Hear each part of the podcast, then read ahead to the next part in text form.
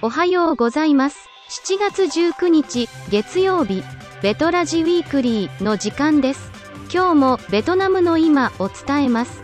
ベトナムフラッシュのコーナーで、先週1週間のベトナムニュースを振り返ります。ベトナムの日本人向けビジネスフリーペーパー、アクセスの高橋正史編集長がニュースの解説をします。では、今日のベトナムフラッシュで紹介するニュースはこちらの2本です。ホーチミン市、感染防止対策ができない企業は操業停止へ。10月からフーコック島でワクチンパスポートのテスト運用を実施予定。では、それぞれのニュースをお伝えします。ホーチミン市、感染防止対策ができない企業は操業停止へ。ホーチミン市人民委員会のグエンタイン・フォン委員長は感染防止対策について市からの要請に対応できる企業にのみ生産活動の継続を認めると述べました。以下の2つのどちらかのルールを遵守できる企業にのみ生産活動の継続を認めるとしました。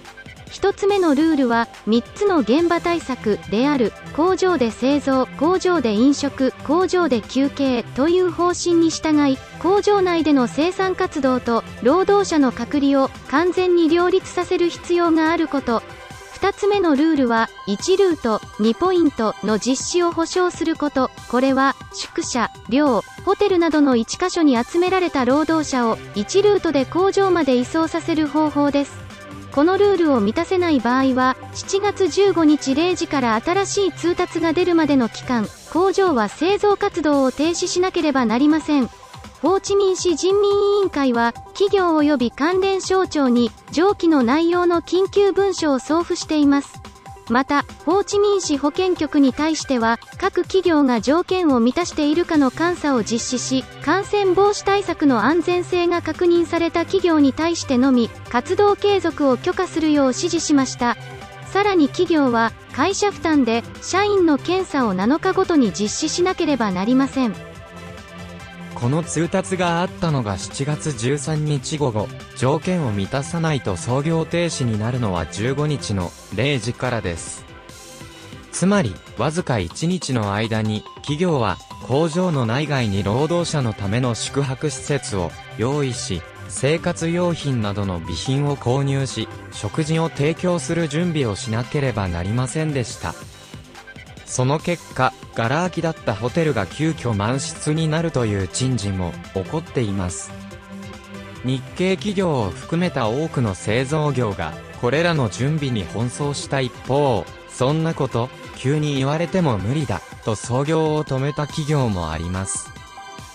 ホーチミン市には、約160万人の工場労働者がおり、このうちの約32万人が工業団地や輸出加工区、ハイテクパークなどで働いています。次のニュースです10月からフーコック島でワクチンパスポートのテスト運用を実施予定ベトナムの文化、スポーツ、観光省は2021年10月から6ヶ月間、海外からのワクチンパスポート所有者の入国受け入れで、フーコック島での実証テストを考えています。第1段階の3ヶ月は、フーコック島に月間2000人から3000人の海外旅行者をチャーター便で受け入れます。この期間の入国者は、活動範囲が限定されます。第2段階の3ヶ月は月間の入国者数を5000人から1万人に拡大します入国者は商用航空便を利用でき活動範囲も拡大されますこの計画の目的はベトナムの観光産業を回復させるとともにベトナムは感染対策が万全で安全で魅力的な旅行スポットであることを世界にアピールすることです。フーコック島への観光を希望する海外旅行者はベトナムの公的機関の承認を受けた新型コロナワクチン2回接種済みの証明書が必要になります。また入国日には2回目の接種から少なくとも14日間が経過しており12ヶ月未満である必要があります感染から回復し退院日から12ヶ月未満の旅行者も入国が認められますテスト期間中の安全を確保するため、2021年7月から9月までに、フーコック島の住人の少なくとも70%以上へのワクチンの接種を提案しています。紀元山省にある、フーコック島は有名なリゾート地で、ホーチミン市から飛行機で1時間ほどです。私も今年の1月にダイビングに行ってきました。ただ、リゾートとしては発展途上で、印象を一言で言うと、漁村です。